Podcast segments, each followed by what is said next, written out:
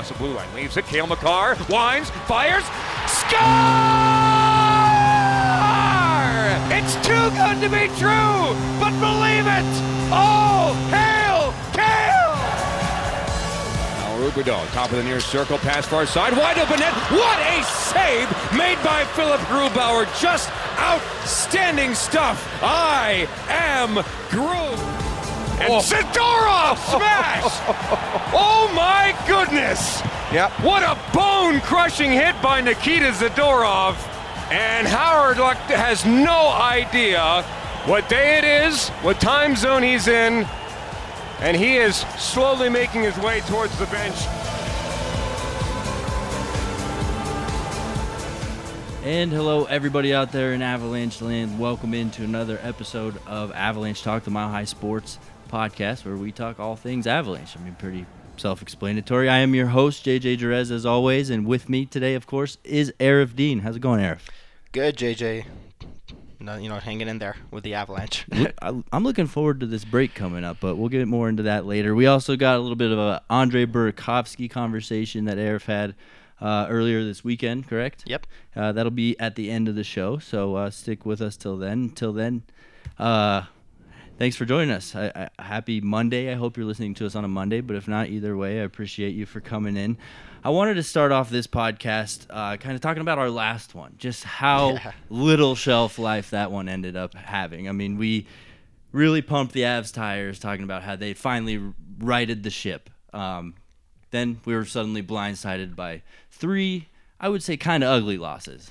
Yeah, I mean, I don't want to say I can't blame us, but honestly, can't really blame us. They put up seven goals on the St. Louis Blues, and then you know they won a game that you were expecting to win by scoring five goals on the New Jersey Devils, and then it seemingly just all went downhill from there. We thought they had solved their problems. Yeah, absolutely. I mean, we did say a couple good things here and there, but overall, our predictions were off, and yeah. just the fact that we thought everything was going to be okay from here on out was way off too. Yeah. Um, we first started with that New York Islanders game, and I think personally that's the game that broke them. Um, you know, I think they just had a, a frustrating game, and that, I think that's typical of what the Islanders try to play. I mean, they give them that two thirds of the ice and then just absolutely shut down the, the, their defensive side, which would be the Avalanche's offensive side. And really, in that game, the Avalanche weren't able to attack much in the zone. They, I mean, Varlamov had a great game shutting out the Avalanche, a lot of saves, but really wasn't challenged too much. I mean, there were a couple big ones, but most of the shots were kind of softies from the point. Yeah, he never he didn't face as many tough shots, and that's sort of been the Islanders' mo since Barry Trotz and Mitch Korn and that whole system came into play, uh, which is why you have guys like Thomas Greiss and Semyon Varlamov posting you know 930 save percentages, and no disrespect to them, they're good goalies, but they're not 930 Carey Price, you know, winning a Hart Trophy level goalies. So they did frustrate the Avalanche. They did exactly what they're meant to do, and that's give up shots from the outside. And Varlamov did have one or two, you know, really great saves that I can remember off the top of my head. But that was a game that was very frustrating. It was 0-0 right down to the wire, and it was a very winnable game if you could just grind out a goal, which they kind of did, but it was called back because mm-hmm. the puck was 30 feet up in the air and sort of over the blue line. That's good old offside review, but that game really did sort of set them back, I would say, in, in a sense where if they had won that one, you have a three game winning streak, and they lost it, and it was tough because that was the most winnable game of the three. It's just tough to watch those kind of games because you see what they're capable of when they're playing at the top of their capabilities, and then you see them just have this frustrating type of game. I mean, pucks hitting their sticks, bouncing off. You know, n- not yeah. just getting poked when they're trying to enter the blue line, blue cross the blue line. I mean, they're having a hard time even just doing that. Yeah. Um, so I kind of saw similarity similarities in the way the Penguins played against the Avalanche too. So I'm hoping that there's not a book out now on Colorado that this is the way you defend them and you completely break them down. Um, but while I think that the Islanders are the ones that broke the Avalanche, you kind of came out with an article this week on MileHighSports.com and it kind of hints that they maybe broke a little bit earlier. I want right before you get into that to bring us back to Friday night, you and I covering that Avalanche Penguins game. Avalanche had the lead going in the third, and you even said, I don't think this is one, you know, lead going in the third. They got to close this one out, right? Those yep. those bugs are out, but yeah. alas, it's those third periods, isn't it? Yeah. I mean, right when Landeskog scored that goal, you know, the Penguins had a couple of chances in that final minute, and as soon as that buzzer was getting ready to sound, I told you they have a lead going into the third period. They have to win this game, no excuses. Not an overtime loss, not a shootout loss, not a regulation loss. Leading, entering the third period, you have to win this game just to sort of sit, shake the cobwebs of what's been sort of uh, tormenting this team for the last three and a half weeks. And lo and behold, they not only lost, but they they had to scramble for a last minute goal in the final 30 seconds in order to even send it to overtime. And then obviously in overtime they lost there. So yeah, leading, uh, you know, going from that into the article that was published on Sunday. Um, the Avalanche are three, six, and two in their last eleven games, and that goes back to the game against Carolina, where if you remember they were leading one nothing. It was on the back end of a back-to-back. They had beaten the Blackhawks, and then they were playing at home against Carolina, one of the better teams in the NHL. It was 0-0 heading into the third. The Avalanche took an early one nothing lead, and then gave up those three late goals, and then within three minutes, in the final three minutes of regulation, and lost three-one. So starting from that game until now, they've played 11 games. They are 3 6 and 2 in those 11 games. There's two things that are very staggering about that. In those eight losses, regulation and overtime, uh, and was it a shootout loss against Dallas? So in those eight losses, they have held the lead at one point or another in the third period five times. The other three times, they were tied in the third. So they never once entered a game, you know, like for example, let's say against Pittsburgh, they're losing 4 to 1 entering the third and then they lose 5 to 2. Like it was never any of those games. Every single game was winnable because in the third period they were either tied or uh, leading at one point or another. So of those 8 games, obviously they went 06 and 2. On top of that, this is the one that's even more of a head scratcher. Throughout the first 34 games of the year leading up to that point against Carolina, the Avalanche surrendered 23 goals against in the third period in 34 games. That was a league best. In the 11 games since, counting that Carolina game, they have surrendered 23 goals against in the third period, a league worst. The first 34, the last 11, the same amount of goals against in the third. And then here's where it gets even more interesting in those first 34 games, keep up with me, guys. It's a lot of numbers. In those first 34 games, they were very last in the NHL in terms of goals against in the first period. In the last 11 games, they are a top seven team in terms of surrendering the least amount of goals in the first. So here's a pattern that's been happening. From October 3rd until December 18, the Avalanche were starting the game slow, defensively, starting the game slow, getting better, getting better, closing it out, winning in the last 11 games since December 19. The Avalanche are starting the game strongly defensively, getting worse, getting worse, failing to close it out, losing. And that's sort of been the head scratcher. The entire season has flipped on a dime from that game against the Carolina Hurricanes until now. And these patterns show that it's sort of been it's going in completely the opposite direction. It's not one specific thing, it's the entire game has changed from the way they've started to the way they've ended over these last 11 games. And that just goes back to something we've hammered over and over. Just Coach Bednar's frustration that his team can't put a full 60 together. Yeah. I mean, they finally figure out how to do the first period. And I think that was the, the most telling stat that you pointed out. And for anybody that wants to catch the article and couldn't follow those numbers, uh, catch it on milehighsports.com. It's uh, right at the top of the Avalanche page. But the fact that those 23 goals against in the third periods in the first 34 and then 23 goals in the third period of 11. I thought in the last 11 games, I thought that was the just most astounding stat. They're obviously just blowing it in the third Yeah. period. I don't know what about a team would make it flip flop in that sense, but obviously, whatever attention they put towards the first periods of play, they obviously have to now redirect it back into the third periods of play and see if they can start to generate a full 60 minutes. Because when they do, you look back at that week that we did the podcast, they beat the Blues down, they beat the Devils down. You got to put together that full 60. And, you know, this isn't reinventing the wheel, this is normal hockey stuff that you hear since the time you're four years old. Put together a full game. And that's what's crazy about the NHL. And I was thinking about this uh, during that Pittsburgh game is everything has to be so right and you have to give 100% 100% of the time in the NHL it's the pros. You don't have time to just sit back even for a second because what happens? A quick mistake a quick turnover a bobbled pass here or there and the other team can capitalize with no issue. Even a team that's bruised and battered like the pittsburgh penguins. I I mean I, I don't know what else to say from there. It's just you got to figure figure this stuff out. Is it the fact that they're young? Is it the fact that they're still, you know, building these calluses that we spoke of last week? What is it that's making this team have such a hard time put together a full 60? Because I'm sure if you ask, go back and ask Jared Bednar, point out the games for me that your team played a full 60, I would guess it's probably less than about 30%.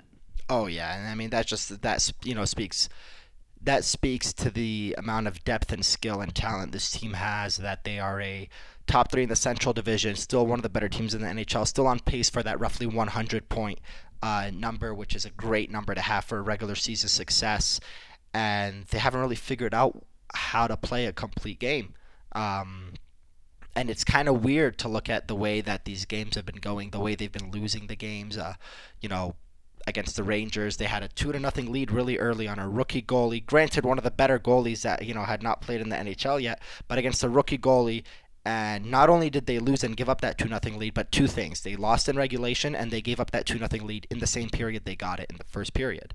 Um, that's always going to be a gut punch. Yeah. I mean, I think that New York Rangers game was what you usually see when the Avalanche take the foot off the gas. That was the mm-hmm. epitome of the frustrating Avalanche. They had they get an early lead. They look like the better team. It looks like it's going to be a blowout. MacKinnon scored that nice goal. You you just thought they're going to run away with yeah, this. Yeah, this poor Shesterkin's kid. I, am sure I butchered Shesterkin, that. Yep. yeah, uh, you know that's what I thought. I was like, oh man, his NHL debut, he's going to get pulled. It's going to be a blowout, and you know they just didn't put it all together, and it's it's just a frustrating issue to have. I also wonder how much of that has to do with just simple playing time.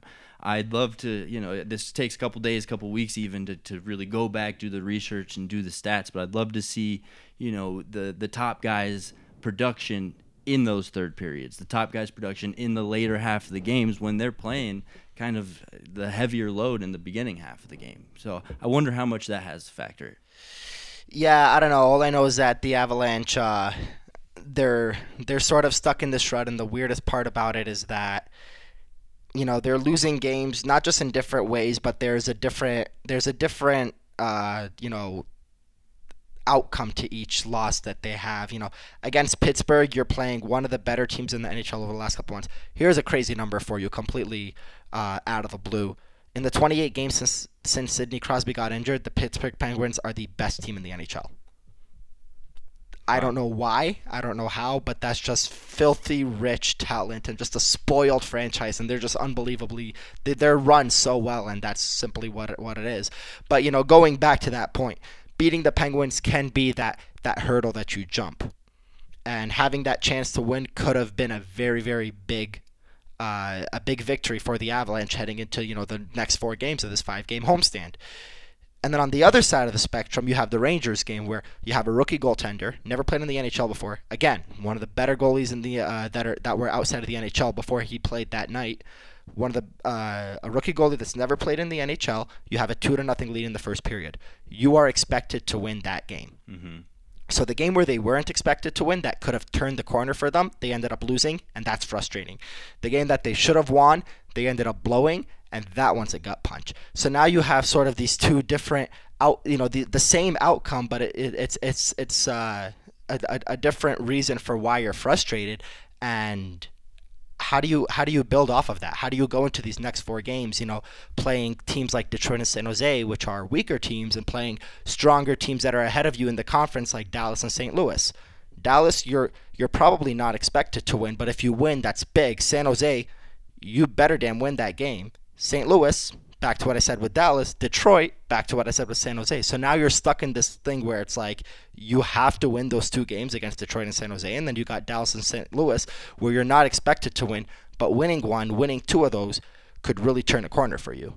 Yeah, you'd like to think that uh, you know that these types of games are going to happen throughout the season at some point anyway. You kind of hopefully with you know a, a very positive mindset like to think that they're all just happening right now. It's just a cluster of these bad games that we're going to see some real winning stretches and some winning streaks here down down the road. That's what you hope to think, right? Because yeah. this team is talented enough For to sure. not be this bad that we're watching right now, and you'd, you'd like to just hope that it's just kind of an anomaly part of the season. That, that's yeah. what I'm I mean, banking it's that awkward middle point of the season. Not that the Avalanche have been one of those teams like the Capitals or the Blues or the Sharks where every year they're in the playoff race. Um, but it's that middle of the part of the season where, you know, things can drag on. You sort of take your foot off the pedal. You're no longer in that, oh, the season just started. I'm, I'm excited. I'm pumped phase. But, and you're not in that, you're not yet at that phase where you are after the trade deadline where it's like, holy crap, the playoffs are coming around the corner and we got to put our foot right back on the pedal. So you're stuck in that middle rut. I think this is the time where you need to fix those mistakes that you're making is sort of address them and make sure you nip this in the bud before it gets to you know fe- late February, early March. Yeah, that's kind of where I was gonna go. Is I feel like we've been saying that for a while that this is just that part of the season. It's been a few weeks that we've been saying that. At what point do you kind of have to maybe sound the alarms a bit and say, "All right, guys, we don't have time or room for these kind of mistakes anymore." It's it's right now in this homestand. Uh, before the Pittsburgh game last Thursday, Jared Bednar said at practice that the Avalanche need to make a statement over these. I'm, you know, I'm not quoting him word for word, but you have to make a statement over this five-game homestand. And if you lose the first one, you're already chasing. Now they're already chasing. They really, really, really need to come out of this five-game homestand with probably like a, a three-one and one record, which means winning three of the next four because that Pittsburgh game was an OTL. Again, you have two games you're expected to win, two games that are going to be a little bit tougher.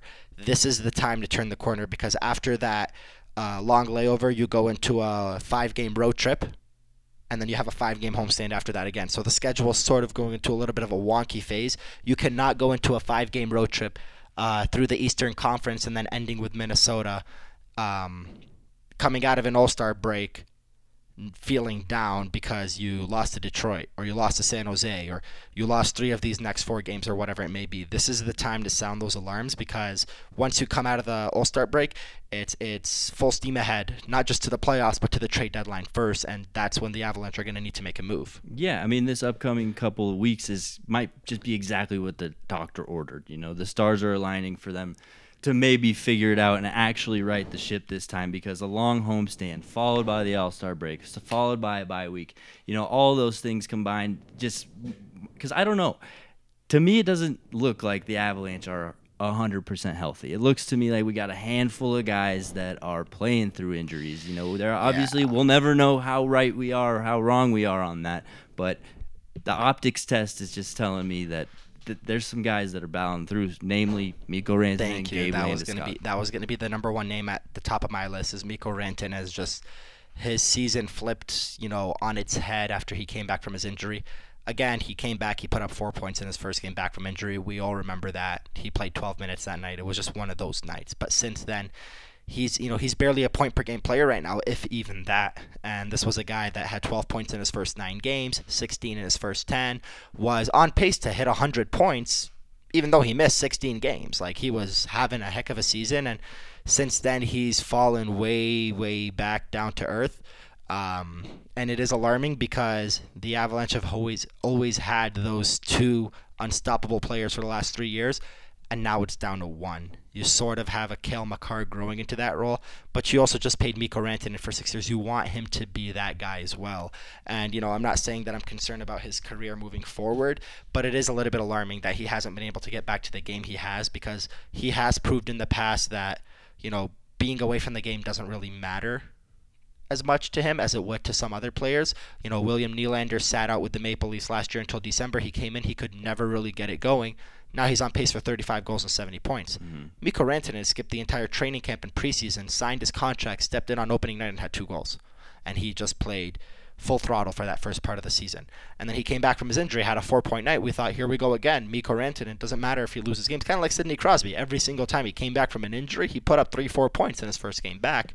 But now he's fallen down to earth, and it's it's got to be something more because he's not by any means a player that has an injury uh, has had an injury riddled career. He's still young. He's just now entering his prime.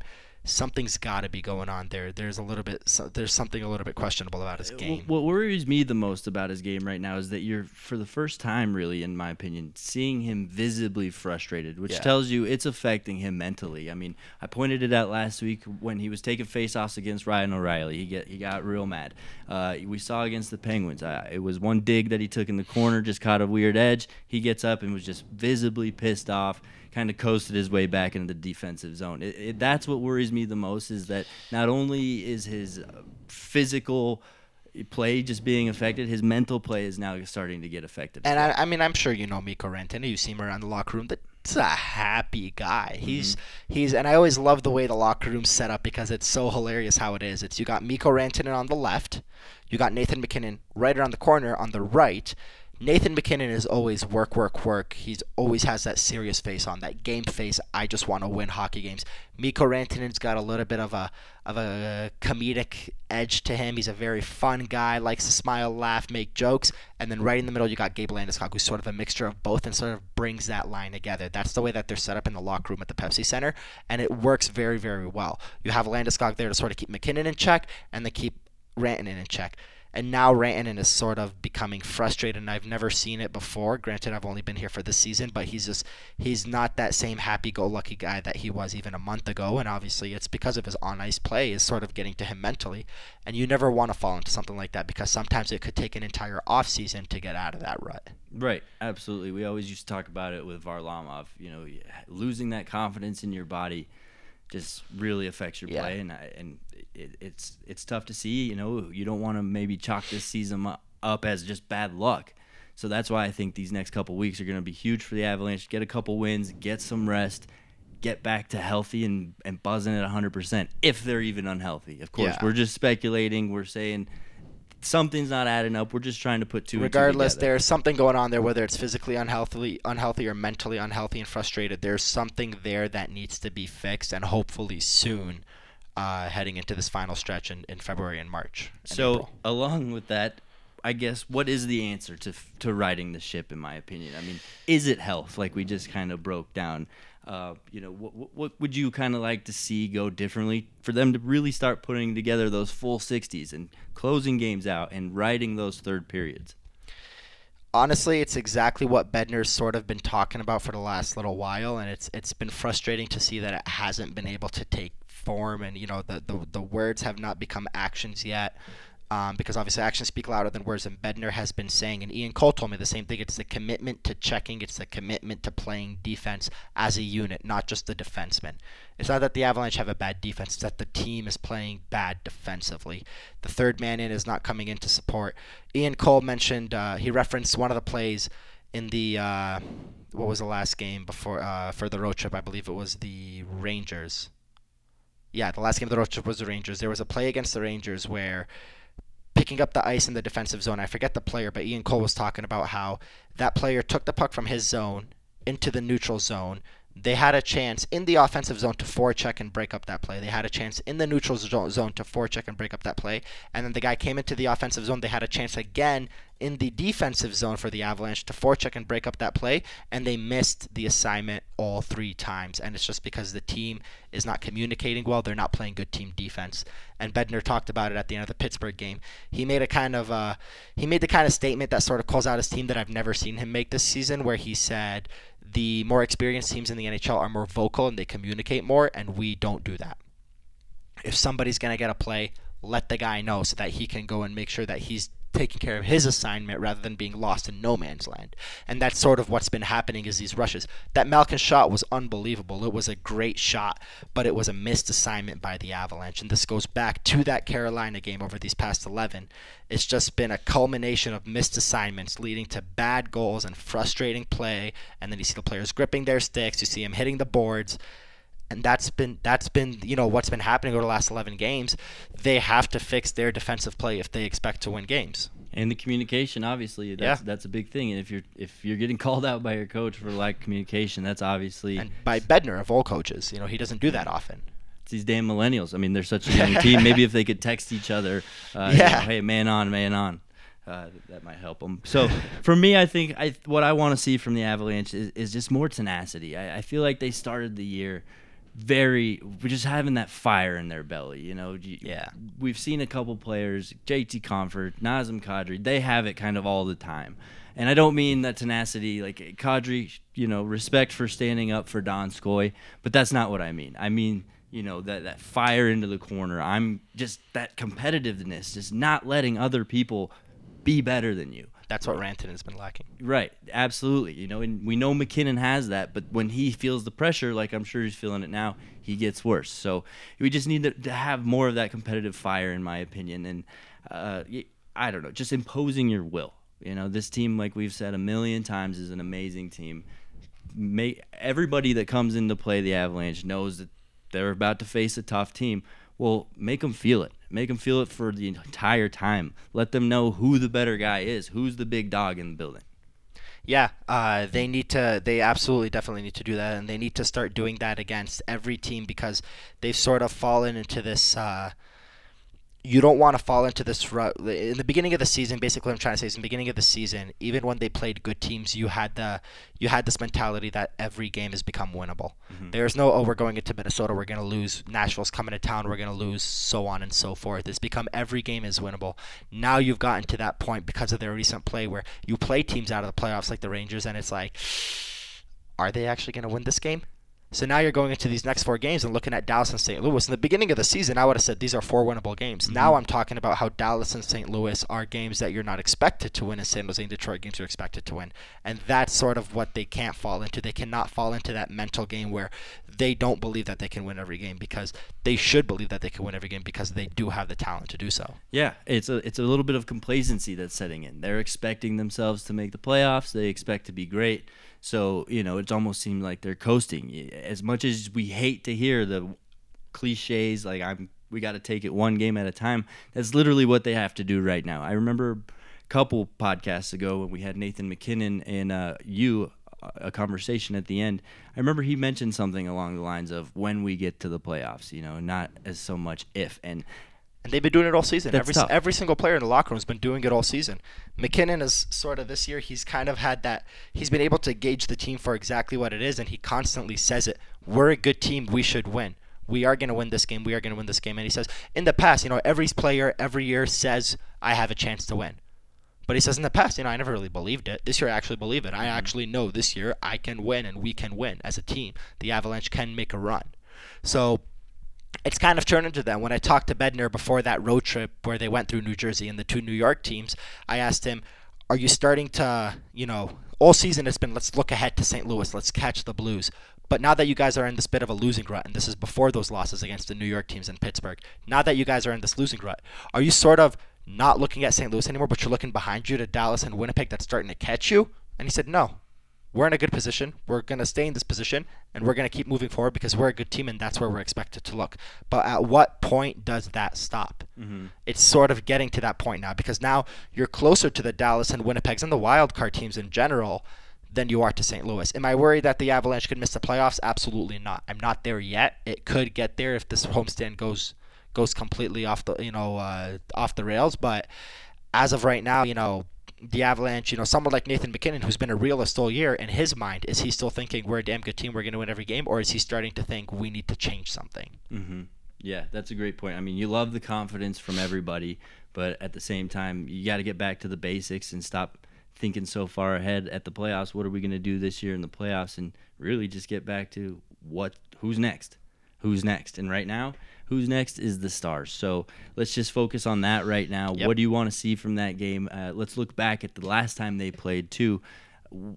I mean, what's got to be different from the Avalanche? This is kind of a, a, a weird Dallas team to to kind of scout because nobody knows what this team is. You never year. know. You never know what you're gonna get. You know, they've had co- uh, coaching change. You know, the the players getting called out here and there, so they're they're so up and down. What do we need to see from Colorado?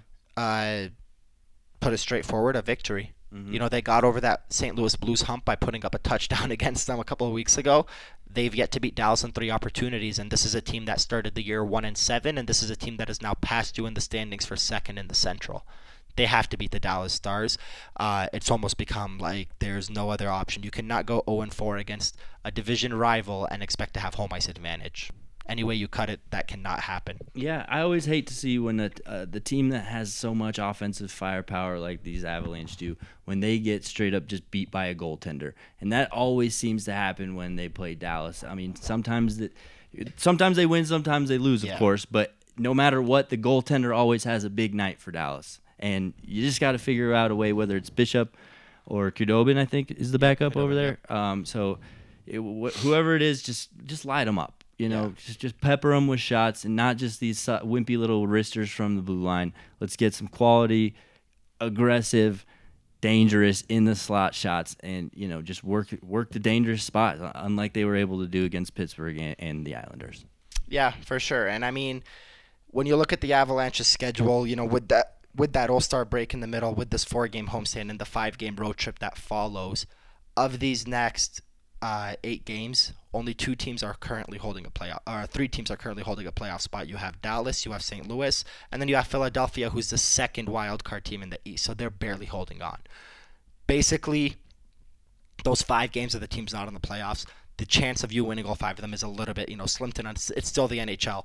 You know, earlier today, and we're recording this on a Sunday, the Devils just ended Tampa Bay Lightning's five, uh, 10 game winning streak that's the stuff that happens in the NHL. So if you're expecting to win all five of those games, you're probably going to win four, maybe three. So you have to beat one of these teams that are in a playoff spot. So that gives you Dallas, St. Louis, and Philadelphia. You got to win one of those games at least. And that's what they're, you know, that's that's the kind of mindset they need to have going into this game against Dallas. On top of that, you cannot go into a stretch of a five-game homestand where you lose the first two. Now you're really chasing, like Bednar was saying last week. Well, let's pump the brakes. We're keeping it one game at a time, just yeah. like the Avalanche need to do. We're just going to sure. focus on this next one, um, and then you know we'll get to the other ones after that. But I, I just think that, that they need to get back down to basics, simplify everything, and just impose your will. Like I said, hopefully this upcoming stretch just kind of rectifies everything with the breaks and, and the homestand. So, other than that, um, you know that's all I really have in terms of Avalanche talking points. Anything you want to throw out there before we get to the three stars of the week? Uh, no, that's about it for me. Um, you know, some of these players are going in are in a little bit of a rough stretch, but hopefully they could turn around over those these next four days heading into that All Star break and get that rest they need. Hopefully, you know, if some of them are injured, they can rest up before going into that stretch run in February. How much longer should we expect to see this lineup without Jonas Donskoi in it? You know, I think he's definitely being missed while Nichushkin's kind of playing second line minutes. That's not exactly what you want to see. So Where's Donskoi at? How much longer till he's in? So the last we heard from Jared Bednar was after the Pittsburgh game, and he said that he's feeling better from the night before the practice on, on Thursday, where he said that uh, Donskoi was in protocol. Obviously, the concussion protocol for taking the headshot. Bednar did not speak after practice today, Sunday. Uh, he is expected to speak after practice tomorrow, Monday. Um, but I'd assume we'll get a some sort of an update. Donskoi did not skate today, Sunday again. well, get well soon, Jonas. I know you're listening. The Avs need you. Time for the Mile High Sports three stars of the week brought to you by me. Now, apologize for star number three. This isn't exactly what what's the right word. I, I don't know. Just a little bit fanboy of me here, but it's not every day that we're in the press box yep. and you get a notable player from the opposing team sitting up there. Well, last Friday we got to sit pretty close to Sidney Crosby.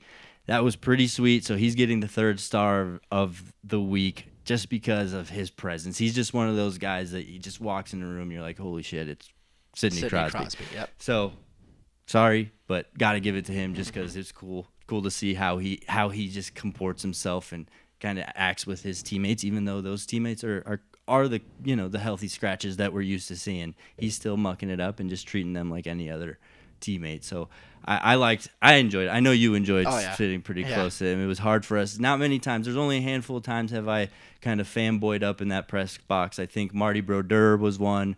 Chris Drury was another, and then the, this one was Sidney Crosby. So it does suck to see how many Pittsburgh Penguins fans a and B how loud they got yeah. in that game. I think officially Pittsburgh has taken number 1 over the Chicago Blackhawks fans as the rowdiest, most annoying fan base to visit Pepsi Center. Yeah, I remember that that feeling that we had when Pittsburgh scored. Literally scared us. We, we like, both jumped. We were like, "Whoa!" yeah. Like who just scored? It was one of those weird things where you hear the crowd chant, but the goal horn is not going, and the Avalanche are not cheering. You're like, "What's going on here?" And mm-hmm. it kind of took the Penguins like they were taken aback by it as well. Yeah. When you look over there, they were just like, "Whoa!" Like this is actually a lot louder than we expected. Yeah, and I'm sure from the Avalanche standpoint, that has to suck so much. Like you're in your home building, and you're expecting to get a little bit of an extra spark. The road team scores and it erupts in there, and it's maybe even louder than when the Avalanche do anything. So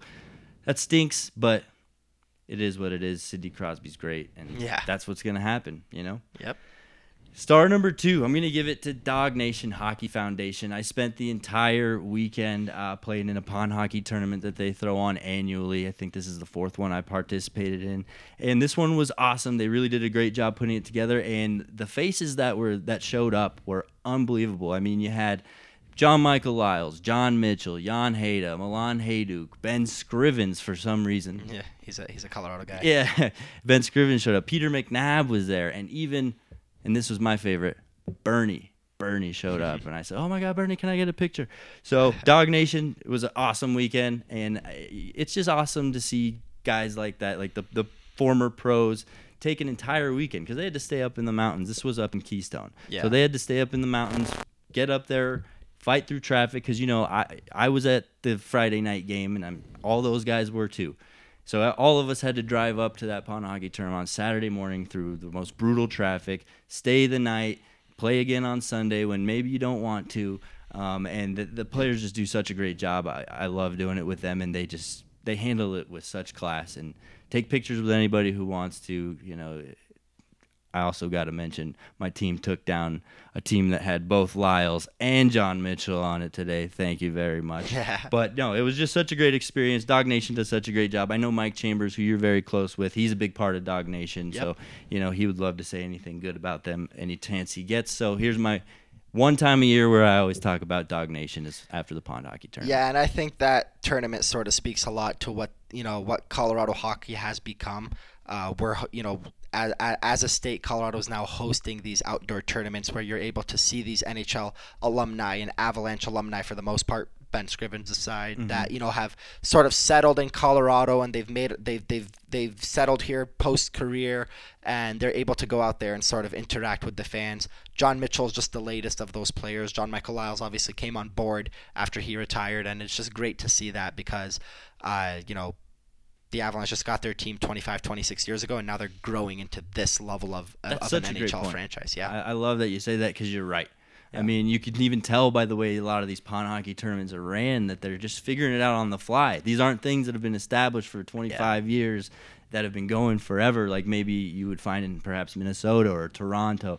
These are just things that are popping up because of what the hockey culture in Colorado has grown into over the last 25 years. That's a great point. I, lo- I love that. And I that. mean, I, I grew up in Detroit, and it's been going on in Detroit since since I first moved there from Canada. Because no matter where you go, no matter what, there's always events, and you're always going to see those faces: the Darren McCartys, the Kirk Maltbys, the Chris Drapers, Mm-hmm. the Chris Chelioses. These guys have set up that base, and it's just it's a franchise that's sort of in that mode where they've been here for so long, they're able to just sort of sustain that. The Avalanche are not that; they're a younger team, and they're starting to build that, and it's just great to see it actually growing now. Yep, yep. Hejduk's still got it for Yeah. anybody wondering. He, I don't understand when, if he's ever gonna lose it. He's still the same great player, hands, score, everything. Hejduk's the king. Star number one. I'm a goalie. You know that. Everybody knows that. I Yep. got to give it to my man Pekka Rinne, especially because this might be the year that he calls it a career. To score a goal after it hasn't been done in what seven years as a goalie it's just something you always dream of especially because it's something you can only do when you're up by two you know a goalie always wants to shoot it if you're up one and the net's empty but it's too risky good chance you know you, you don't want to risk just turning over the puck like that but to have it up by two and take his shot and then he just sinks it you, you gotta love it even though it's a, a central division opponent you just gotta love to see when a goalie scores Yeah, I mean, uh, you just gotta, like you said, you're a goalie. Just seeing all of the goalies around the league and all of the reporters around the league. You know, there was a reporter in Washington that said he he approached Braden Holtby after the game, completely different game. Nashville was playing Chicago, and he approached Braden Holtby and said, "Hey, Pekka Rinne scored in Chicago," and Holtby lit up like, "No way!" And it just sort, it's been happening in every NHL city, and good for Peak, good good for Pekka Rinne. I mean, that was a great shot. He sort of got down to one knee and he put a lot of power on that thing too. He he got it over everybody. Yeah, he's got a great shot. I mean, there's a handful of goalies that